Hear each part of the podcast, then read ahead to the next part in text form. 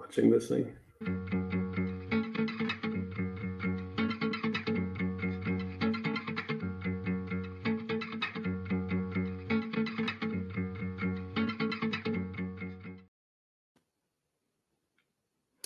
Hello and welcome, everybody. It's another episode of Africa's a Country Talk, streaming as always every Tuesday at 6 p.m. Central African Time. If you don't know who I am, I'm William Shoki, and I'm streaming from Cape Town, South Africa. And I'm Sean Jacobs, and I'm streaming from Cape Town, South Africa. This is real. No, This no is joke. real. This is real. So and watch out what's gonna happen right now. boom. Look at Look at that. Look at that. Look at that. Who's that? Who's this? because it's uh, because it's still COVID protocols. We're not gonna try and like high five No, we're or gonna, we can't touch we gotta go like this. You see, this is real. This is real. Yep. but uh, we're in the same city. We're in the same room. Africa's a Country Talk. We started in June last year, and we've done 45 episodes. This is the 46th one, and this is not only the first time we're doing the show Correct. together. It's the first time we are meeting. Finish and club. Which is also something about Africa. It's actually this is this is this is a a kind of something about Africa as a country, in which you historically this this is what this website does. It's a whole bunch of people that have worked together that never they've never met often in person. They I've worked with people as copy editors, as senior editors, as you know, just people people as contributors, contributing editors, editorial board, and often I've never met them. I would meet them sometimes at a conference, etc. So this is great. There was a weird. We were like, we were like, hold up, we we, we know each other so well, kind of, Yeah, but we've never yeah. met. I was very interested to see just how tall Sean was because the entire time the image of Sean had formed in my mind as I could discern. I was like, okay, this guy's at least above average height for South So Africans. I just wanted to no no no, you definitely are above average height. I just had to discern to what extent. I was like, are you super tall? Are you tall? I'm, I'm not not super you're, tall. you're tall. You're tall, but you're not super tall. No, I'm not. I'm not. Uh, I'm not the two meters yet. I'm not six feet yet. yeah. I think my son will be taller than six feet. Yeah, but yeah, I'm just a regular person. I'm also from the Cape Flats.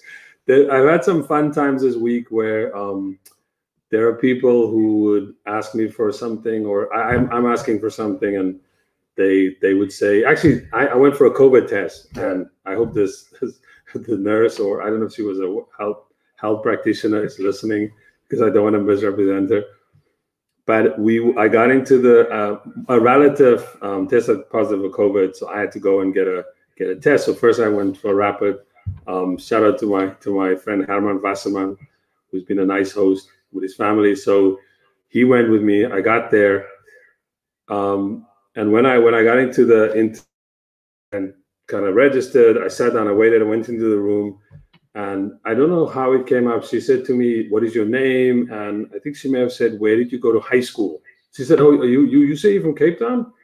Can you say Aware?" I was like, "Aware." And then she said, "What high school did you go to?" Um, but there was a I could see that she was like, "Nah, you're not from Cape Town." I'm like, "No, no, I'm like, I'm Flakte." So I'm just trying to. I just spoke a little bit of the local.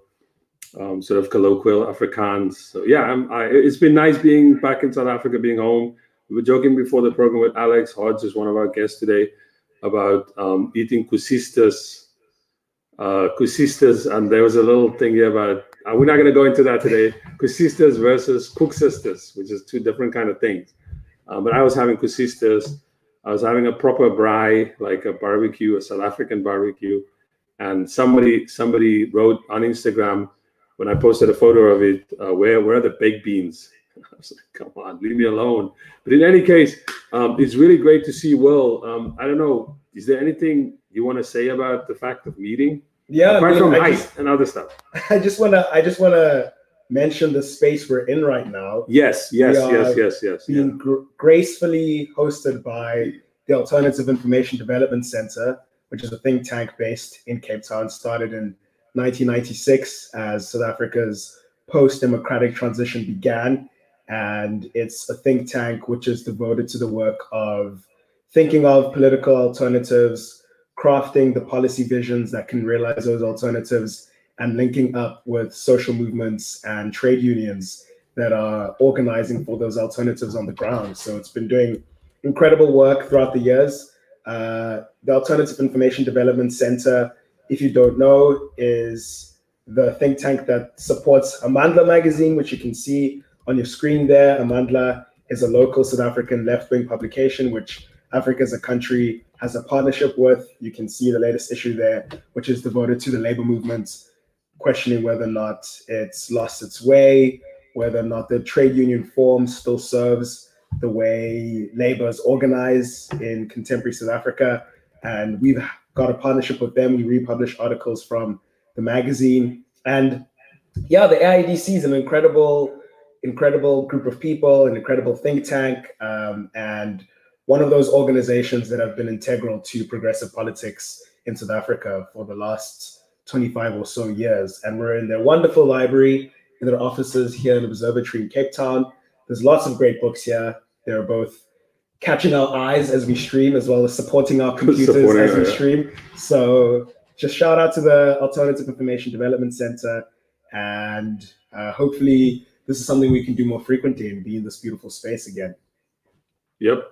So we've got a lot to talk about today. We have um, we were gonna we were just gonna wrap about these things, but we thought in the end it might be useful um, to bring in two people to join us for today for the show. And we have we're gonna talk about two big subjects. One is we're in South Africa, and it's been for me especially coming here uh, the day I um, so hold on two topics. One South Africa, and the second one we're gonna talk about the Euros, the Euros. What do you say? The Euros? The, the Euros, yeah. The Euros. The My accent is becoming better. The European Championship, which is from the other night, won by Italy, uh, with England in the final. And so first, first we can talk about South Africa and Alex Hotz, who is um, part of AIDC. Um, and what is Alex doing now these days? He's a, a graduate we'll, student. We'll, we'll, let her tell us. We'll, we'll, let her tell us.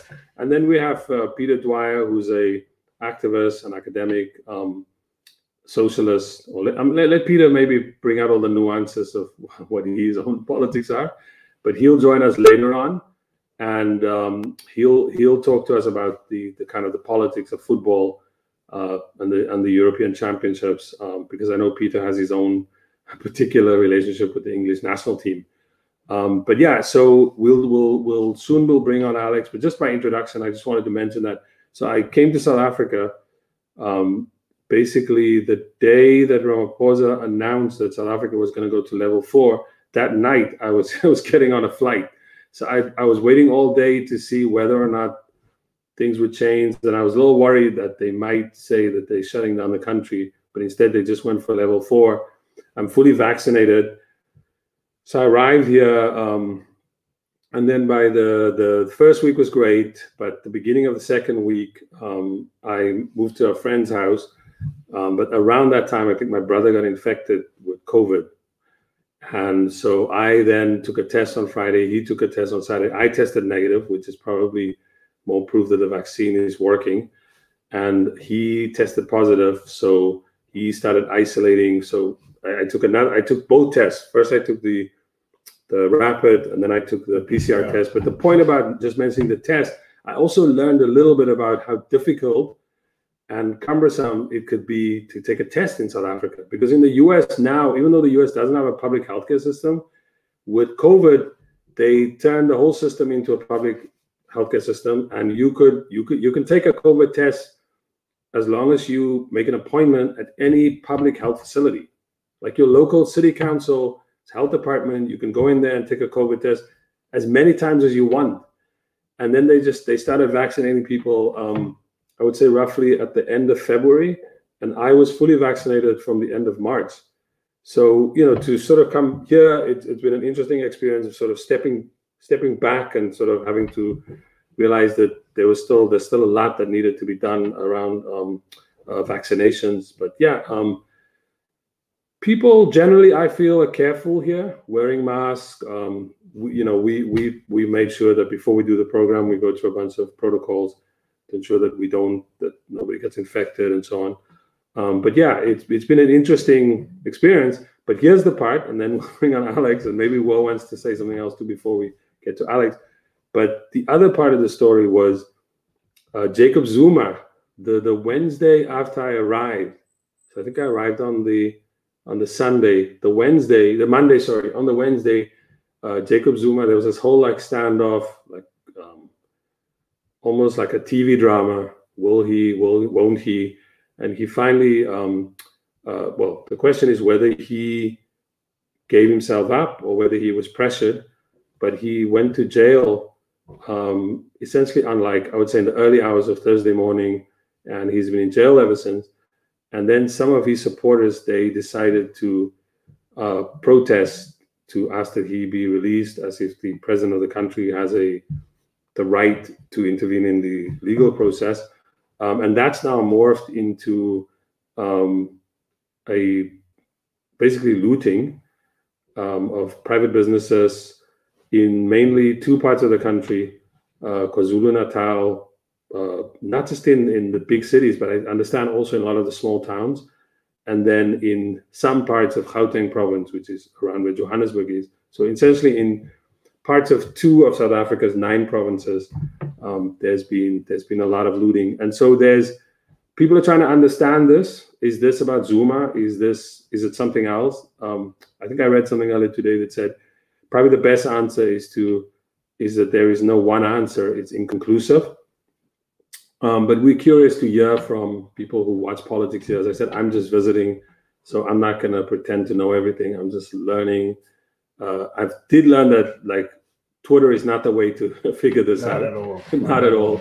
Like I'm not going to learn anything from Twitter. Unfortunately, and I, I hope Will says something about this, and so does Alex. I think that there's an absence. The left is, I, I haven't seen much from kind of left-wing voices, and it might be that the left is being marginalized within South Africa's public sphere. In fact, somebody asked me right when I got here, and I phoned up a friend, and he said, "Can you figure out for me what is going on with the public sphere? Like, who's you know, wh- what's the who's got the loudest voice? Who's the most influential?" Because he lives here, but he told me that it was very difficult for him to figure that out. In any case, this is just to set up that we there's if you watch TV, there are these dramatic scenes of people um, breaking into fact into into malls. Malls are burning. Um, again, you know, uh, this is I'm not uh, at this point. I'm not trying to say what my own opinions are about these things. I'm just describing it anyway. Will I mean, what you've described is correct. And from the moment Zuma was arrested, his political allies and his family took to Twitter basically to incite. So they sent out these clarion calls calling on their supporters to shut down the country, to demand Zuma's immediate release, and to effectively make the country ungovernable. This is evidence is there. It's on social media. It's not only his family and political allies, but the whole ecosystem of online profiles which support Zuma and the political project that he represents, the so called radical economic transformation faction of the African National Congress, whose main goal effectively is to, to use radical rhetoric as a pretense for corruption, for creating pathways for accumulation for and the and the ascent of the black bourgeoisie in South Africa. Their problem is that the South African economy still remains dominated by South Africa's white minority, whereas they feel like it should be dominated by the black capitalist class. So there was incitement online. There was protest that began over the weekend, which had very clear a very clear character of being about support for Zuma. There were trucks burnt down on the, the N3 leading to Durban, which is the national freeway of, uh, through which most uh, freight vehicles travel. And so this over the weekend was very clearly violence that was being coordinated by Zuma supporters. But then something started to happen at the beginning of this week, and then I think this is when things get a little bit more complicated. Is that the riots developed a mass character and was not only sort of a matter of trying to cause commercial disruption, uh, but being rooted in communal outbreaks of, of, of rioting and looting. So as Sean was saying, supermarkets being raided, uh, food being appropriated and distributed amongst people. And so there's very much an underlying condition of mass poverty, mass desperation, mass joblessness, which has caused people to to participate in the looting so as to access the means of survival because an important thing to understand in South Africa and this is something that publications like Amandla and Africa as a country write about all the time is that South Africa is an unviable society. It's got an immense concentration of wealth at the top layers completely insufficient state support. And during the pandemic, that's been the case as well. So, as Sean was saying, level four was announced. And despite harsher lockdown restrictions falling into place, the state announced no support whatsoever for the, the mass of, of poor in South Africa. More than, I think, half the population live below the poverty line. Unemployment rate is approaching 50%. And this has been the case from the beginning of the pandemic. Um, and so such conditions are dire for the majority of people. Uh, they are really dire. They are really intense and tragic. And so this would be something that provides proximate cause to not only participate in looting, so as to access goods that you need to survive, but as an explosion of outrage, as an explosion of despair, as an explosion of, of hopelessness. Um, and it's continued and it's continued and there's a question of to what extent is this something that is coordinated by zuma loyalists in order to bring disruption so as to force through uh, political concession from the ramaphosa administration in favor of zuma? And to what extent is this something that is organically developing right. building a mass character and spontaneously erupting? And some instances it looks like it's the latter i.e this is mass rioting that is emerging organically based off conditions of deprivation. And some instances, it looks like it's being coordinated by nefarious forces behind closed doors, just given how effective that coordination is, given, for example, footage of whole warehouses being attacked and seeing fleets of cars surrounding those warehouses, more than 20,000 right. people on site in order to to to to raid these goods. Um, and so, of course, the question really is, what is to be done? Is this something that can be redirected and channeled into a broader mobilization against austerity for the provision of public services and for the state to roll out mass support, such as through a basic income grant? Uh, or is it something that might just get more and more reactionary? Might it devolve into intercommunal racial violence. There's been a massive reaction, uh, for example, from small business owners, middle class South Africans who have armed themselves and said that we're not going to let looters pass through our neighborhoods. It's been heavily racialized footage of some squatter camps in certain cities being burnt down um, by community members. Uh, and there's also the possibility that this might devolve into xenophobic violence. So there's a whole bunch of vectors that could influence this in any given direction. And it's hard to know what's happening as the situation is extremely dynamic and it's hard to know what is to be done. So, to ask the question of what is to be done, maybe we bring on Alex so that she could tell us exactly what is up, no pressure. Uh, but we're, of course, extremely fortunate to have Alex on the show again. Alex Hotz is a recurring guest on AC Talk. I think she's currently a UCT master student and working at at ILRIG here in Cape Town. So, Alex, welcome to the show. Obviously, the situation in South Africa is extremely tense, extremely confusing, and fluid. And fluid. Uh, what's your sense of what's going on? So please don't expect any answers. We're from kidding. We're kidding. We don't expect. No, no that's fine. Yeah, that's fine. I think I'm also trying to process, you know, what's happening in the country as it unfolds. Um, you know, in the Western Cape, um, there's nothing um, happening in terms of the protests that we're seeing in KZN and in um, Gauteng. Um, so that's very different, and it would be interesting to see the trajectory um, of the protests and whether they go um, and spread to other provinces. um, of the country. Um, because if it is the case that people are protesting around unemployment, poverty, inequality, etc., then we have a lot to be mad about. And it's affecting the majority of people throughout the country. So I mean, this morning, as I was, you know, like what, going through Twitter, which I think in some ways has been, um, I think, useful in some instances to kind of see and hear the tone of um, of some South Africans about what's happening. Um, you just see, you know, middle class South Africans at half past six in the morning in Cape Town running as if, you know, um, nothing is happening.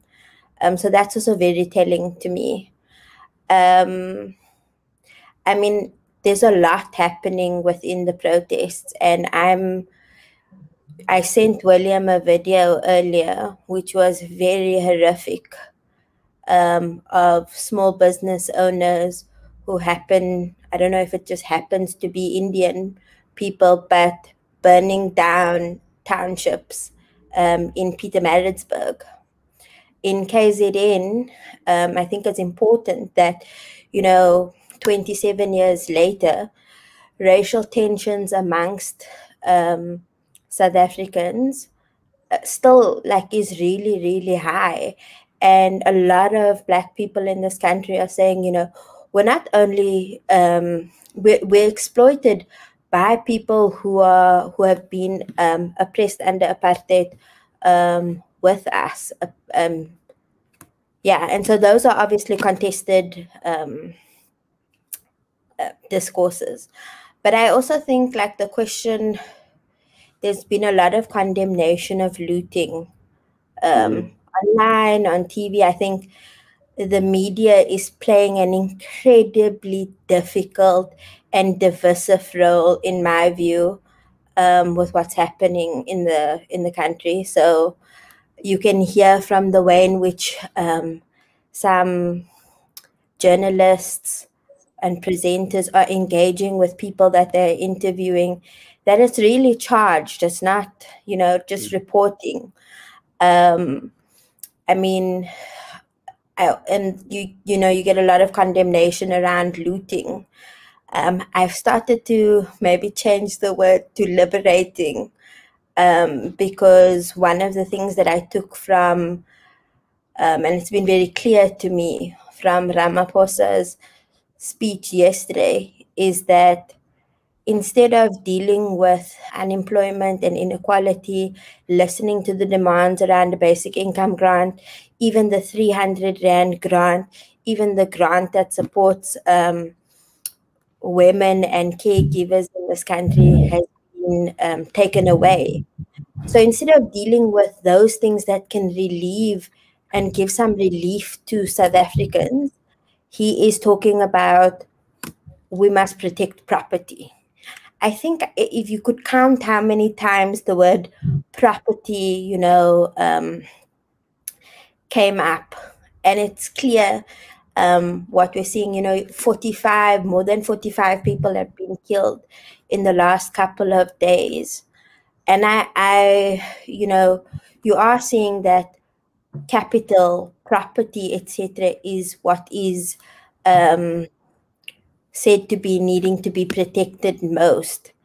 Um, and um, the sentiments are if people continue in the ways in which they are, so the blame shifts, right, to people who are participating in protests. That if protests continue, then our economy is going to go um, into, you know, the worst it's ever been, etc. Instead of talking about while under the ANC and under Ramaphosa's leadership, we have seen unspeakable um, austerity that has meant that they've cut back on spending in terms of healthcare, spending in terms of education, spending in social services, all of those things, um, which which I think is central to trying to kind of understand um, maybe the mass levels of participation um, in the protests. Um, but I also don't think that it's useful to just say that Zuma isn't necessarily a factor. I think mm. um, it was definitely one spark, but I think in a situation which is just getting worse and worse, I think people can see that what's happening elsewhere in the world, people are being vaccinated, there's some type of normality that people are returning to. And that's not the case in South Africa. We're going from lockdown to lockdown. People are losing um, income and jobs every time we go from level five, level four, level three. Um, so I, I, think there are large things at play, but I also think um, there are clearly lots of unresolved political issues that are coming to the fore. I even think, you know, questions around the national question, questions around whether to diagnose um, South Africa, how to diagnose what the problem is, you know, post 1994. So I think um, there's lots of there's lots at play, and what is very telling is there's lots of contradictions. I think middle class South Africans are um, showing a lot of um, problematic politics and tendencies in terms of how they're characterizing people who are protesting or looting. I would, I would say, I know you say you say middle class South Africans. I think often, if you again using South African like racial language, it's often also working classes if you want to say in other races. Like it's not just middle class. There's an interesting way in which apartheid i suppose the legacy of apartheid has resulted. I'm going to be blunt. Let's say colored people or working class that live exactly the same conditions with the same kind of deprivation um, as the people who eventually feel okay i have nothing to lose right if even if the if the police lock me up then i'm then it, then I can actually get a shower and a and a warm bed. You know, I'm not stuck in my in my uh, little you know small house. So I'm just saying, like, there's all. It's not necessarily just the middle class. I think there's also other. There's there's even within the same class there are people who who would who would condemn other people who were in the same situation as them. And one thing to no, go ahead. No, I think that's an important point. And just to also say that in Cape Town, in the Western Cape, um, in the height, I think it was level five or level four, um, you had similar situations here, not to the scale that it is in KZN or Gauteng, but that was, you know, that was also um, around people being hungry so I think there was an interesting um, New Frame article. But before I get there, I wanted to. Um, I think the point that you're making about also, which speaks to racial tensions within the country, I can't imagine what some of the sentiments must be from um, certain. Uh, so, in I mean, one of the conversations that have been happening is um, people can understand when supporting Palestine that there's a particular enemy, you are using particular means to challenge that enemy. But in South Africa, it's racialized and weaponized in a particular way where you're seeing tremendous anti Black racism from people who would understand the use of violence or whatever, or protest action, etc in in the context of Palestine or other kinds of um, or Black Lives Matter.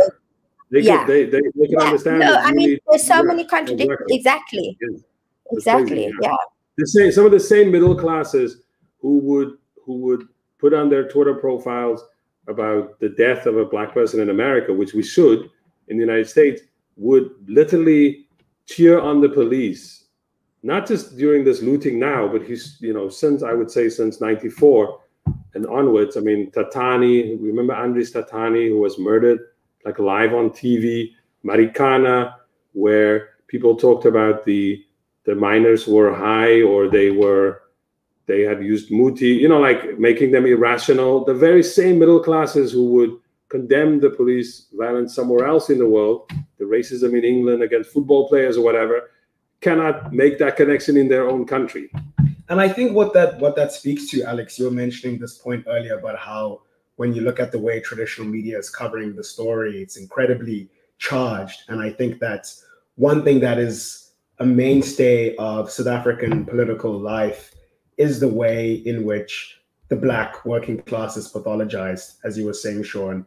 They're understood as possessing these essential characteristics of being violent, barbaric, savage like, and it's part of the structure of South African capitalism, which is the bizarre thing to me is that no one in the media, no one in the public sphere ever gravitates towards the conclusion that what we're witnessing now is a completely unviable system crumbling because what South African capitalism, which is inherently racialized, has done from its founding moment has been creating this population which is superfluous, which can be discarded, which you expel to the fringes. And the way South African life is modeled is that for most people's existence, their conscious life, there is always a population that exists all the way over there. And the only time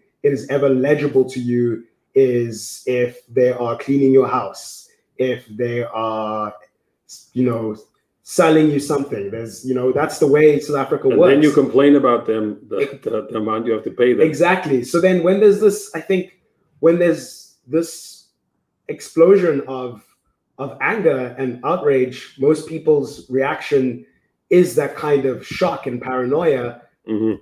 because this population is something you've never engaged with, something that is completely uh, illegible to you, and and so I guess I, I don't know what the point I'm trying to make is, but I think it's this, which is that I think what I, a lot of these protests to me signify, notwithstanding, as you say, that there might be these elements that have contributed to them happening now rather than on another occasion, is a population of people that's saying we want recognition, we want to assert ourselves as being visible, as having a stake in the future of South Africa. And not as a group that is just going to quietly and passively accept our super exploitation. We've had enough. Yeah, I mean, I think um. There are so many things that have been, you know, I'm thinking about just even how quiet or, you know, if we're talking about people are talking about unemployment for example. Um, I just saw one of the comments about how the left have been completely marginal. You know, one would expect that, you know, the labor movement would be able to or would want to respond uh, or play a role in, you know, in the last couple of months where in a um, where, for example, unemployment amongst youth is at 74% um, in the country.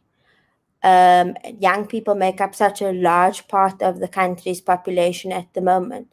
But the labor movement and the left actually have been completely marginal um, in their response not only to these protests, but to um, what's happening in the country over the last couple of months. Um, I mean, I think and that's also very telling i think some some people and it's also not i think the question around revolution or what's going to happen in the country to challenge racial capitalism um, as people are experiencing it here is not going to be as neat and as pretty um, as people are, are wanting it to be. And so the question for me that i've been asking myself over the last couple of days is what role um, does the left play? What do we what what is to be done in these in, in the protests? How do you where where are people being organized? How are people being organized? Are people being organized? Where are the what are the discussions? Those i mean it, it's hard to kind of even think about um, you know what to do. And i think the labor movement in some instances could have an important um, role to play can I ask a question? Because um, we were talking before the show, um, and I, I, kind of the reason I was sort of pausing is I wrote down to Wellington. I'm going to ask this now. Um, so there was a quote actually that that um, uh, I think Kota. that by Ayanda Kota, which we were going to put on the screen in a minute, um, and it's a quote about uh, if if you yeah that those struggling for emancip- emancipatory politics can't support struggles that are organized on tribalist, male chauvinist, an ethnic basis, everything that we are opposed to as a people that are struggling for emancipatory politics. I mean, that, you know, that's very that's very straightforward, right? Yeah. And in uh, it, there's in, in the same interview in the same interview, I think he said something about that the Edward Zumas, the radical economic transformation crowd, they don't stand for the people on a principle basis. Their aim, aim is only to dethrone the current regime so they can do this to do the same loot. My question is really the, the, the thing that baffles me is like what's the thing that's going to emerge because if, as far as i'm concerned i think the anc project is a dead end. They can they can keep governing but it's essentially electionism. So if if an emancipatory or uh, a politics that's going to emerge that that could organize these working class people right for a political project it cannot also fall out of thin air it has to be like in concrete struggles. And the only the EFF, I think, was built on the on on a on an actual right. There was there was uh, Marikana. That I think was what gave us the EFF. Um, and we know the EFF project, and we've spoken to you about this before on the show that there are people that are invested in the EF, EFF genuinely because they think the EFF presents a, a, an emancipatory project. I think a lot of people would agree with me that that's not the case anymore. So we have to look and see where where where do we see. I, I don't think we can give up completely. So one one one suggestion I would make, and then I want hear your reaction. In the United States, the argument was that Occupy happened in 2011 and that initially a lot of people there said, "Oh, Occupy it was a failure. It didn't amount to nothing to much. What it amounted to was a couple of people got some book book contracts, other people got a TV show maybe or something."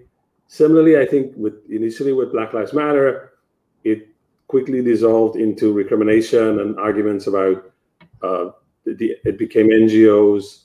I think DeRay McKesson ended up running for mayor, I think, of Baltimore on a platform that was about charter schools. So the initial assessment of those movements were it wasn't going to amount to anything. But then by 2016, I would say, you saw the emergence of, uh, of course, we saw it terribly in the United States had Donald Trump, but what they did have was Alexandria Ocasio Cortez as an electoral project.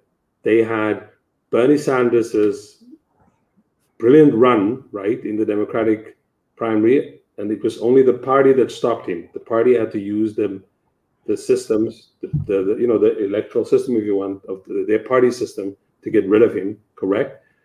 Um, and since then, you've seen Cori Bush. Uh, I forget her name, but there's a new mayor of uh, of, of uh, Buffalo who describes herself openly as a socialist. There has been you know, Jamal Bowman. I could, you know, I could go on and on. I'm just saying, like, they've seen something there. So if I, let me give you one example. Could something, was this, is there something left, the remnants of the student movement of, we always come back to them because I think that's the last kind of major organized political movement that had, I think, some coherent critique of some kind of post-apartheid South Africa. Maybe we shouldn't even talk about them, but is there something that we could see or feel that that is, in other words, that's not out of thin air, but it is real and can provide the impetus for something that can, because we have to, everybody says, oh, this thing is a pro, you know, what's happening in South Africa is, is, is tragic, it's devastating, um, it's horrible to watch. Uh, uh, this cannot be the solution cannot be a solution about secure a securitization like security bring in the army bring in the police or the other one which is which is that it will it will eventually become uh, a kind of a racial racial violence. So what what is this other thing that is there is there is there something there? Even will can answer if he wants but you got to go first for me. Where, where do we see this? Is if is it there is it there? And where is it? Um that was a lot. So I'm gonna try and so I think um, I was feeling very hopeless yesterday. Um, and I was speaking um, to a dear comrade Mazibuko Jara um, yesterday, um, and I was given a little sense of hope and possibility. Um, and I think that sense of hope and possibility is not something that exists within a political party in this country at the moment. Um, and I think perhaps what we should stop focusing on is electoral politics and rebuilding a left um, in South Africa and a left from below. A left that, you know, we have to re we have to you know, nothing is as it was. So, this idea that, you know, we can organize ourselves in the way it was in the 80s or the 70s or the 90s, it's not. And we have to go back to, I'm, I'm talking like I was there, but there has to be a different way in which we're organizing ourselves. And I think the point um, that Comrade Ayanda makes around not organizing around reactionary politics, organizing an emancipatory politics that is anti racist, anti sexist, anti capitalist, um, is really fundamental. And I think there is potential um, for that. But I also don't think that it is as clean and as cookie cutter um, as we only organize with um, I think that bubble for me has burst. Um, unfortunately, I think we have to find comrades where they are at, and it is in struggle that we are going to win um, comrades and, and and build. As long as you know, foundationally, in the way in which we are organizing and building, is based on emancipatory principles and politics um, and around collective care. I think that's really will be fundamental.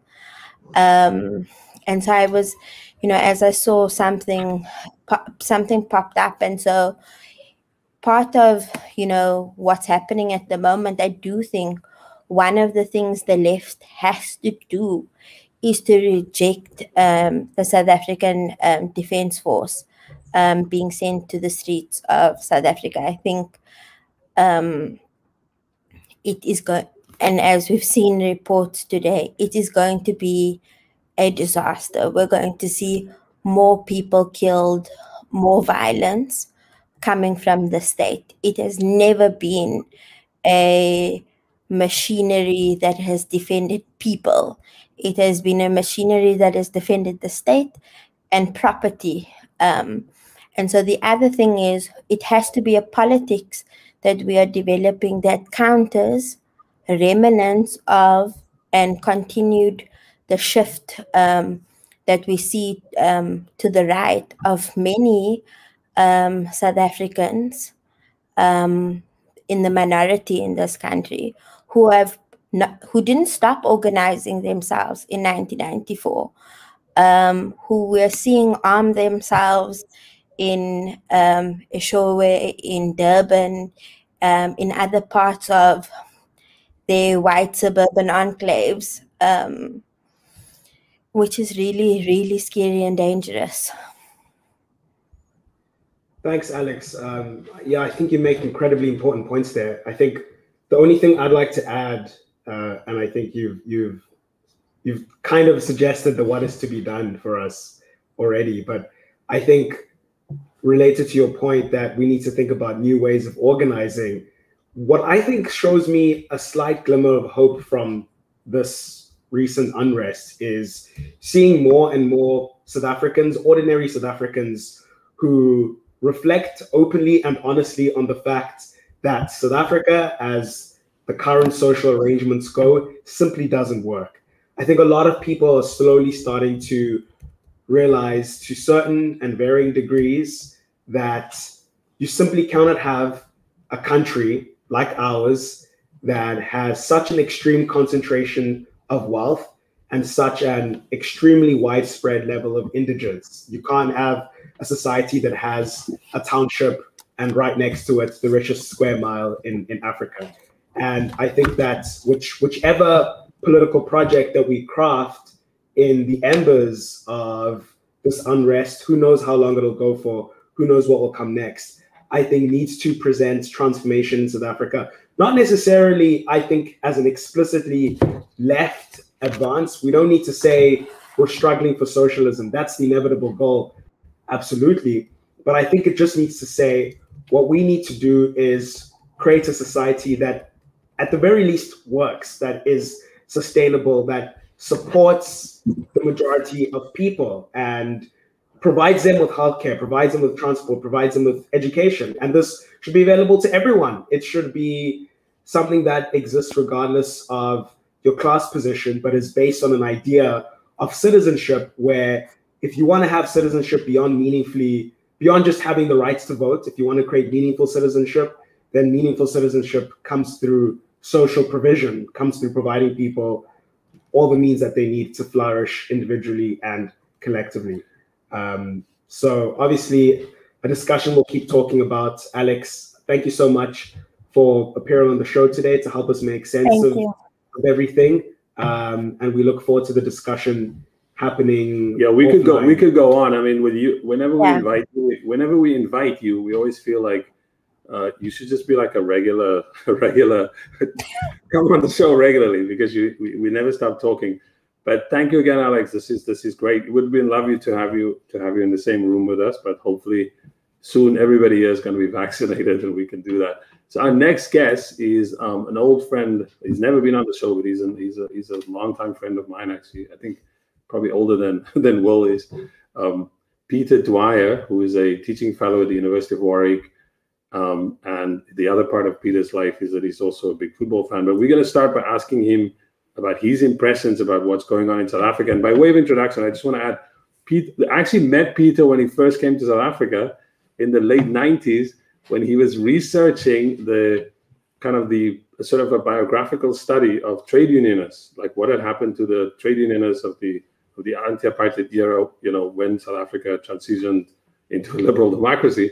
And I know Peter then ended up working in South Africa for a long while at the Center for Civil Society at the University of KwaZulu Natal. So he's not, you know, he, he's been following South Africa, particularly in that province. So he knows about the housing struggles, the struggles around poverty.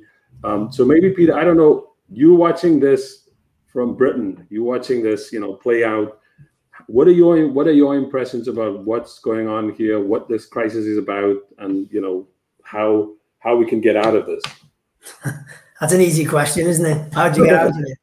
Um, it was 1997. 1997 we met, Sean. Mm-hmm. Uh, I think I even had hair back then. you did, you did. I did, yeah. Um, look, I mean, I think uh, you covered a lot of it there, what uh, yourselves and Alex said. I mean, obviously some of it is Zuma's supporters, but I think they're kind of marginalized and not as big as I think he thought he was. Um, so I think that side of it may sort of peter out. But I think what really the the protests are are is really pent up anger and frustration since uh, you know going back what nearly 30 years now with the the failure of what was called the transition and all the problems that still you know dog dog South Africa, you know, the, the structural unemployment that's what 50, 60%. It's even worse now than it was in the sort of early noughties. I mean, you know, people are hungry, people are tired, people are bitter, people are frustrated. I think that's what it reflects. And um, I think, as Alex said, you know, it's not about looting; it's about liberating. Uh, people want to, you know, people need to feed their kids, feed their families. They still see, you know, predominantly white people owning and controlling all the wealth. Predominantly white people live in all the rich areas. Of course, they've been joined by a rich black elite. Um, you know, the ANC didn't take over Sandton and take the wealth from the white people. The ANC leadership and their supporters went and moved to Sandton. That's one of the greatest ironies. And, and that's another reflection of people's anger as well. Um, so I'm not surprised by it at all. Um, and you think I think you have to take a long view of it and put it in the context of what hasn't happened in South Africa since the ANC got to power. And of course, you know, the Zuma corruption scandal is a touchstone for all of that. Um, but corruption, you know, I don't think corruption is the issue. It's poverty and mass unemployment and lack of delivery is the issue in South Africa. Corruption is a, is a component part of that, if you like. It's a spin off from it. And the fact that the ANC are sadly not held accountable uh, either by the electorate. Uh, and, in, and in one way, this is the way black people hold them to, to account is that you know they're going to take things. If the if the rich black elite are seen to take things along with the whites then poorer people are going to take things when they get the chance. It's the same everywhere. You know there were riots in britain in 2011 and uh, not long after austerity um, in predominantly working class areas. It was multiracial and people called it a form of liberation. You know the, the people who were who were taken from the shops said you know we're taking what belongs to us because they see other rich people with it uh, who don't work as hard as others, who don't suffer employment and recession. So, you know, that's how I see it, really. Can you ask me an easier question now? Let's ask you an easier question because I, what's crazy about this past week is that all of this unrest in South Africa exploded during another major international event, uh, and we're happy to talk to you about that. You're wearing a, a t-shirt that says Forza, I wonder if that's a reference to that major international event. Uh, the Euros happened. The final was on Sunday, and Italia they won. And of course, I think a lot of people were thinking to themselves, "Well, there's a lot of awful happening in the world right now, and that awful would just be more awful if it went to England and it went home, and we wouldn't hear the end of it for the next 100 years." So. Uh, for the next week, maybe even whatever. but I mean, is is your T-shirt uh, an ode to the Italians given their recent victory, or will you stand up and is, does it say something else? What is, no, what, what yeah. is T-shirt?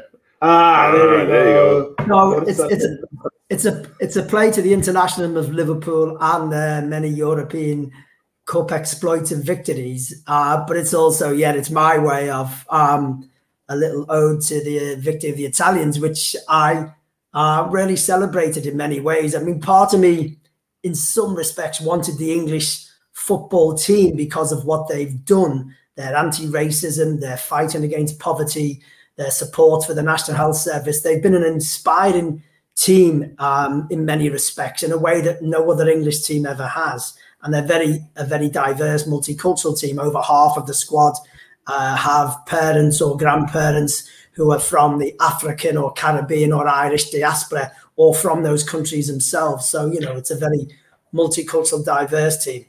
So, in that sense, you know, I wanted those lads to win. But of course, I can never support England as both an internationalist, a socialist, and a Liverpool fan, and someone from Liverpool, because there's a long history of uh, resentment to the British and English state as well. You know, um, look, it's not everyone in Liverpool or all Liverpool supporters, but it certainly is like that for me and, and, and for others as well.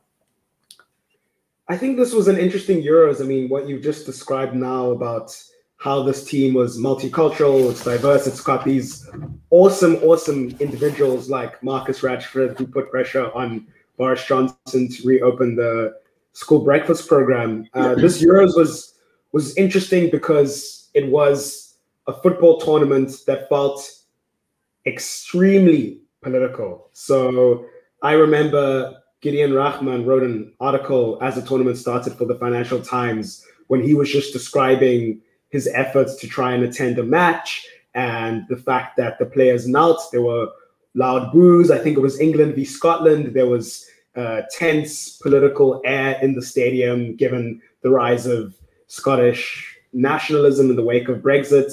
So there's all of these um, political influences and overtones uh, dominating the the tournament. Do you think that's? I mean, how how political do you think this Euros was? Is that an overstatement, or do you think it really was a tournament that had a an expressly political character? Oh no, no, you're absolutely right, William. Uh, in fact, it could even be an understatement. I mean, this is undoubtedly one of uh, the most political football event of modern times for all sorts of reasons. Uh, but primarily, the reason why this Euros was so political was down to Black Lives Matter. It's as simple as that. If there was no Black Lives Matter, there'd be no taking the knee. If there was no Black Lives Matter, there'd be no debate about anti-racism, you know, all around the world, but particularly in the US and the UK. And if there was no Black Lives Matter, then you know there wouldn't be this whole post fallout of the racist abuse of some of the England players, and it's forced a, a right wing, I'd say, racist government on the defensive, in which you know even some of the papers that support the government have highlighted the hypocrisy of Boris Johnson and the Home Secretary, who's responsible for law and order, Priti Patel, herself, ironically, the daughter of Asian immigrants from uh, Africa.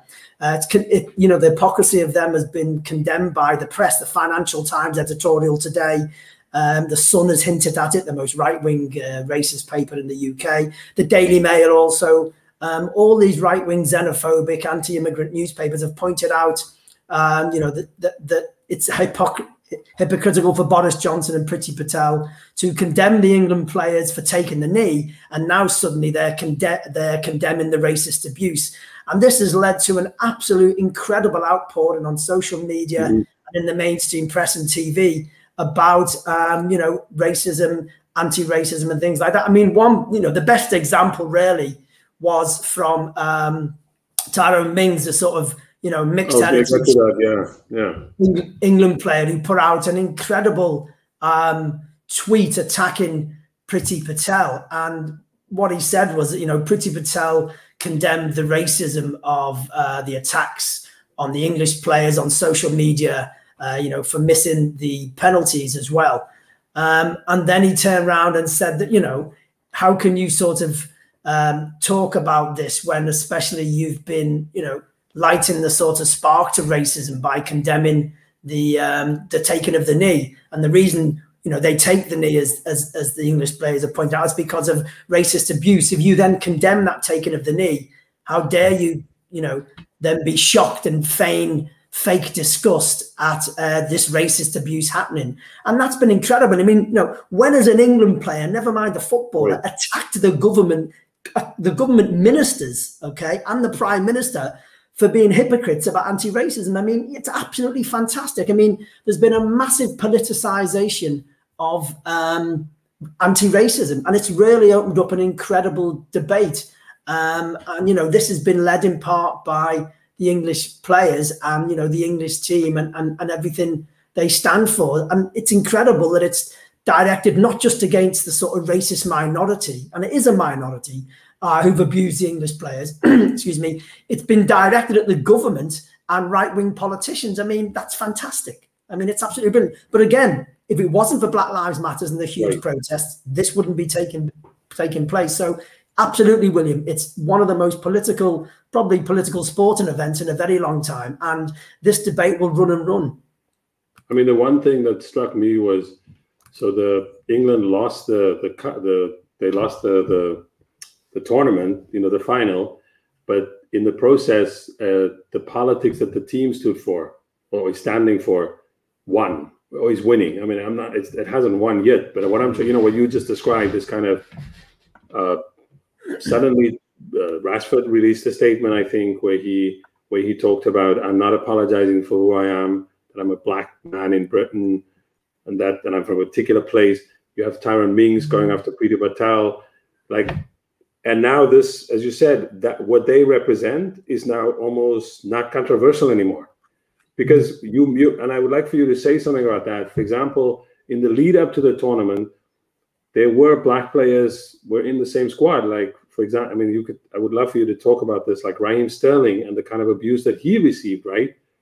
And he was the player that got them to the final. So it's fascinating, like how He gets into the final. He, he wasn't that great in the final. Three mm-hmm. black players are the ones who kind of missed the crucial penalties.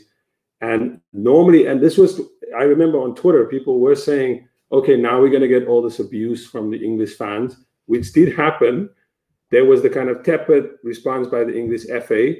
And I think people thought, you know, it's going to be, again, this is what it's going to be like. But it seems that there was, there's something else happened. We're now in this kind of moment where it looks like Black Lives Matter is now a normal, it's, it's normal politics now. Yeah, I mean, and, and that's the really incredible thing. I mean, this had been uh, building and building. I mean, just before um, England got through to the sort of out the the uh, the group stages, a really interesting debate was starting to emerge about you know what this team represents and how they might represent a different England or the real England. Um, this was epitomised in an article by the former Liverpool player Jamie Carragher um, ironically, he writes in the Daily Telegraph, which is a it couldn't be you couldn't find a more pro-conservative party newspaper in Britain. In fact, we call it the Daily Tory Graph. Tory being the old um, nickname for the Conservative Party. But in that paper, that was then, um, if you like, summarised by other mass-selling papers like the Daily Mirror, Carragher made some really, really interesting points. He talked about how you know um, this team have taken on issues which um, you know previous players and other other England squads never had. You know, Sterling had took on the racists, as Sean mentioned. Rashford had talked about uh, and, and, made the government to take turn a U-turn on free school meals for kids like him. Um, Jordan Henderson, the Liverpool captain, uh, had campaigned on behalf of the NHS and got players to donate money, and many of the England players were donating their earnings from the Euros to the NHS as well. And what Carragher said was was really interesting. He said that Southgate and his players have kind of come up with or constructed a, a, a, new idea of what it might be to be the England team or what Englishness is. Um, and what Carragher pointed out to was he, he then criticised the politicians, Boris Johnson and Priti Patel and the like, who criticised the players for bringing social issues and uh, anti-racism to the fore, if you like. Um, and he said now they're jumping on the bandwagon and trying to support them. And he attacked them for that and said they're hypocrites. So there was a, a, an attack on the politicians being hypocrites prior to the final. There's now further attacks on them for them trying to show their anti-racist credentials when clearly they're not. And, and I think that's kind of unprecedented for sports players of such prominence. I mean, you know, Rashford and Sterling have got millions of followers on Facebook. I bet they've got more than the whole of the, the Conservative government put together. Um, you know, so they're putting this stuff out there and, you know, they're really embedding themselves in popular culture and putting across an anti-racist message. And that's just absolutely fantastic. And it's brilliant for, for anti-racism and the anti-racist movement. You know, what we've got to do now is turn that into more campaign and, and more activism. And in fact, we've got to turn it into further action. Now, just to give you a, a, another uh, sense of how deep this is going, Sky Sports News, which is in part owned by Rod, Rupert Murdoch and dominates obviously football in the UK, you know, on their main programs last night, they were criticizing the FA and the government for just putting out statements and saying they need to turn these statements into action. Now, the fact that Sky Sports News are saying that again is down to Black Lives Matters. You know, the, the fact that this whole debate is taking place at the level it is in such a, a wide forum of social media, the mainstream media, TV, and the print media is all down to Black Lives Matters. And I think it's really, really important we don't lose that focus uh, because, you know, that's really the, the, the turning point was those protests last year. There's always been anti-racist movements. There's been, you know, some speaking out by Sterling and others. But the fact that the whole of the media are talking about it, and I've got the I've got the front page of the Sun here. You know, the most racist, one of the most disgusting you bought uh, newspapers. You bought the paper? Hold on, hold on, hold on. You actually bought the paper. You bought the Sun. I, I only got a copy of it today just for this program to show you because look, it's incredible. I know right? you don't. I know you don't buy the Sun. I know you don't buy the Sun. Of course, I don't buy the Sun. But look at this.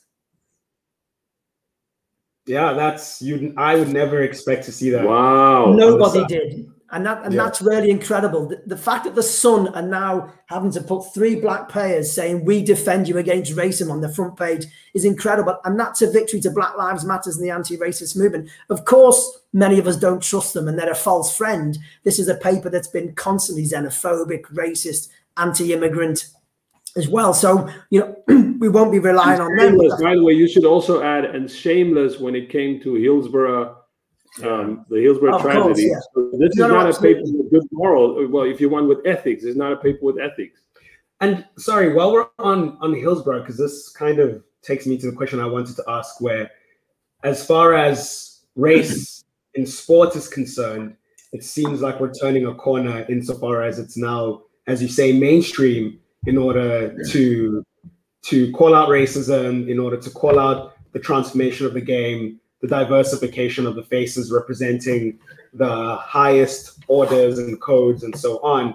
But it's almost kind of thinking about this in relation to, for example, the nature of the game itself, football as a sport, and how that is still dominated by moneyed interests, how the trend it's walking on seems to still be the commercialization in favor of football capital and and whatever. I mean, this is happening the same year the the Super League proposal, which thank goodness fell apart, but that only gives us temporary respite, and we still think that football is going to continue to head on in this other direction. So when it comes to football itself, at the end of a tournament like the Euros, I guess one thing that was, I think, for me, another reinvigorating thing about the Euros is that people seem to believe in national sports again. Whereas I think during the pandemic, a lot of people during the Nations League were starting to question it, say, no, the future of football is club football exclusively. But it seems like the Euros kind of vindicated the virtues of, of national sports. So I just want to get your thoughts on on the state of the game right now. What are the trends? Where does it look like it's going? Yeah, I mean, look, football has been changing for many years in in the UK, um, and the, the sort of over commercialization of it and the television rights with Sky and others has brought lots of money into the game that has transformed it. Uh, it's transformed stadiums; they're better.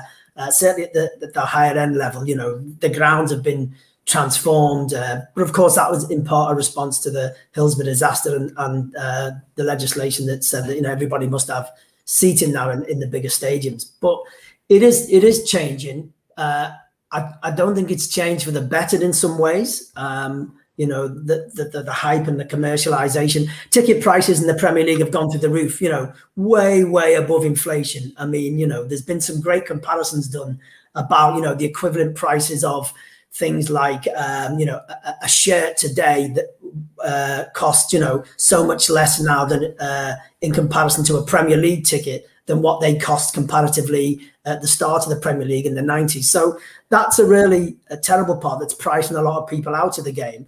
But it has to be said, you know, stadiums are so much better. Um, you know, the seating's better, they're safer, you know, the toilets, the facilities. I mean, they are just incomparable to when I was going starting going the game in the late 70s and how we were treated in the 1980s. So, you know, there's two sides to that. Uh, I don't think it's you know it's either one or the other. It's it's rubbish or you know it's all brilliant. It's it's, it's very very mixed as everything always is. I think it. I think you know this England team and what they've done politically and socially maybe a turning point. It's too early to say, and we all get carried away hoping for the next great turning point, don't we? In in politics and analysis and things like that. It's still too early to say, but it's definitely captured the the public's imagination. Um, I think the viewing figures were the biggest TV viewing figures since the death of or the funeral of Princess Diana. So it really galvanized England, and I suspect Wales and Scotland as well. Although obviously many people there may not have wanted England to win. But you know, you know, I've never seen so many black and Asian faces at England football matches ever. When I constantly scan the crowd carefully in the TV, um, I think that was really telling as well. Um, I've also never seen LGBT um, banners at England games uh, and many other football games for that matter. You know, the fact that um, Harry Kane wore an LGBT armband, and of course he's you know he's the son of Irish immigrants, is absolutely fantastic. So, you know, that's all changing a lot. let's see how it happens, you know, and how it materializes a- afterwards. Uh, you know, there's still a minority of racists, bigots, homophobes, sexists in all clubs, including the big ones. Uh, you know, including Liverpool. There's, you know, you can't romanticize any team or club, but it, it's definitely better, safer, and more friendlier. But it still goes on. But I still think it is it is a hardcore minority, and those people after this competition, I think, will feel less welcome at every football ground in the country, and that undoubtedly is a better thing. Does it mean it will stop? No. Does it mean we have to stop in our campaigning? No. We have to push even harder now, um, you know, because we should take confidence from the Euros and the debate that's emerged out of it. Yes, yes, here's the last question then for you you sound i've never heard you speak about the english football team like this because i know i know you you are you know me i don't i don't support the english football team anyway just i don't i don't i don't actually support any european football team i just i i we actually had a thing called the Africa Is a Country odds where we would say we we watch a game and we would we would decide to support that team based on the history related to colonialism these are all non-footballing reasons or how many players they have of African descent. England actually did well on the representation did, yeah. side every week when every game you'd have to sort of do this. But my question to you is knowing all of this, and I know you did not want England to win, so I'm not going to give away our secrets, but um, you sound like you you could be, and I remember you could be changed. Could you change your mind on, on, on England on the football team, on the football team, given what the team looks like, increasingly like? And I'm asking you this because I remember when I think it was 2006 maybe or 2010. Gary Younge famously wrote a piece in the Guardian where he wrote about how he looked at his nephews and nieces and they had bought England jerseys and he was like, "Wow, I never supported England. I'm not going to support England, but these kids have a totally different relationship with this team." I mean, does that would you just the whole sort of this? I know you say it's a tension, it's not resolved, um, but do you could you support England? I find it personally very difficult to support England. Um, I, I, I really, you know, I can support what those lads done because, uh, you know, they done amazing things off the pitch and on the pitch. You know, as, as a football team, um, I, I, thought Italy had win. Actually, I just thought they were a better team anyway. But no, I, you know, personally, you know, being a Liverpool fan, the, the history of tension between Liverpool and Britain and the English uh, Britain, the British state, if you like, politically. You know, the the way Thatcher and them used that managed decline of Liverpool purposely politically.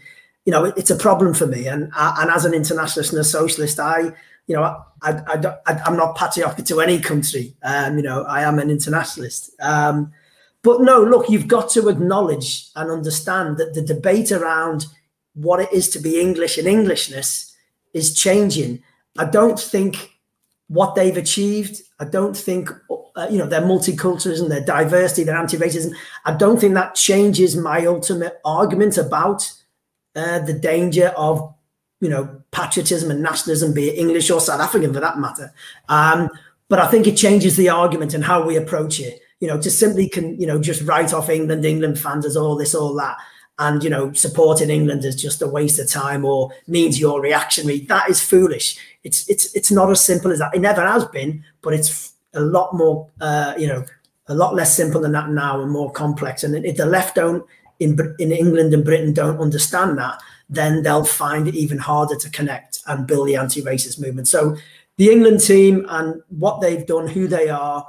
Uh, on and off the pitch, but for me, predominantly off the pitch, have opened up the debate about anti-racism in a way that no other probably football team ever has. But again, my final point, this is all down to Black Lives Matters and huge protests in Britain and the US and elsewhere, and that's what we have to uh, be thankful for. No, I think you're right. If you, I was just thinking while you were talking, the French team used to be given this kind of attention, and they were sort of written about in the same way. And people also learned after a while that football wasn't enough. Like the, you know, you couldn't you couldn't leave it to that because you know France. I mean, the struggle against racism, the struggle for public services, etc., and the, you know the, the, the sort of the no the, the non-politics of Macron. And you end up in France with now somebody who's ostensibly a neoliberal because you that politics it has it has its own logic. So yeah, you know it's it's more than that. Yeah, definitely. And you so mentioned. oh, go, go, ahead, go, ahead, go ahead. No, just while you mentioned France, I mean, I think you know there's an important point there. Yes, it was brilliant the way the world's media and the French media lauded the multiculturalism of that brilliant World Cup team. But actually, since then, the far right and racism has got worse in France. So it's never as simple as what players do on the pitch or the fact that we've got a, a diverse football team. You can't read things off so mechanically. Um, you know, there's a danger that a, a real far right racist um, president might get elected in France now. So right. how do you figure that out? Considering that way back, what was it, 96, they had one of the most multicultural, diverse national team. So, you know, it doesn't mean suddenly everyone in France is is anti is anti-racist. You have to constantly work at it and build it and use those opportunities when they open up. Exactly. And in South Africa, we can say the same about the Springboks. I mean, we're speaking of social tensions. I remember in 2019, social tensions were at pitch we won the World Cup. Suddenly they disappeared for a bit. Now they're back again. So sports is never enough. And thanks for those closing thoughts, Peter. And thank you for coming onto the show. Brilliant. And thanks for having us. Thanks, great Peter. Yes, great, great. And I think that brings us to the end of today's program. Uh, we went through that one trying to discuss quite a lot. Obviously, a lot of the discussion we had remains unresolved but a real pleasure being able to do it in the same room Sean. We, we we lost that camera, but we have a tweet that we could put up to show you that we're not lying. We are in the, same, the same, room. We're on, we're on the uh, same. There I you could, go. We are I in could, the same room. I could turn my my computer right now and show you that Sean is in the same room as me. So we're we're not we're not, not messing with you guys. This is not fake news. not fake news. We're not spreading misinformation like a lot of South Africans are at the moment. We're truthful South Africans. And I think this is going to be the last program of the season. Of the season. Yeah, wow. we're going to be gone for a minute. Um, we're going to break for the summer. So well, we just for the winter, to... yeah. It's very cold here, by the way. It's I'm not used to this anymore. We just don't have good indoor heating. That's the problem. I think the houses weren't constructed knowing that there's winter here yeah, not knowing that there's winter, knowing that you know climate change happens, and it's so cold. It's change. so cold. Sometimes you take a shower, and when the water hits your your skin, it's like a shock on your skin. you know, well, that's your good... skin is like, yo, what is this? What is this? It's really crazy. It's really crazy. So, to you, our supporters, our fans, thank you so much for bearing with us all through all these episodes, 46 now, and thank you to tuning in every week. Thank you to Antoinette Engel, who produces every week. All the shows. We got it. Yeah, proper. I don't know if, if, she wants to come on camera. It's up to her. I think she is. Yes. Yes. Yes. yes. yes. she's, yeah, uh, she's Wonderful. Well done to us. Well, yeah. well done. From like those, those. Remember those shows we did, which were like they didn't really. They, they were like no advertise. We didn't advertise them. Yeah, we were just Our testing was out, so see bad. how this would work we out. like always moving like that. I, I would go up to rural towns and the internet wouldn't work. It was. Ugh, I can't even. Yeah, it was crazy. We've come a long way. We've really come, come a long way. way. Yeah, you guys make it easy. So thank you. It's been uh, a ah, pleasure. No, you, you make, you it, easy. such a pleasure. You make it easy. So, so yeah. thank you so much, Anthony. Great, great show. Great show. Um, thanks to Alex Hotz. Thanks to Peter Dwyer. Excellent. Yeah, um, Peter. Peter. Um, Peter. By the way, I want to give Peter props on air. I hope he's still listening. When uh, actually I attended along with Peter and some other people, including my dad and my son, the the last football game that was played in Europe with a with a uh, a crowd full capacity with a full crowd. capacity crowd. It was uh, Liverpool at home in the second leg of their round of 16 game, I think it was against um, Atletico Madrid, and after that, football was shut down. But um, Peter was one of the most generous hosts. I always tell him this. He's uh, he's like, what? We are like brothers, but we're from different places. Um, yeah, he was a great host. He took care of my dad, like just showing us around uh, and being great. So I'm doing this here, Peter, to properly thank you um, for always being for always being like a real brother.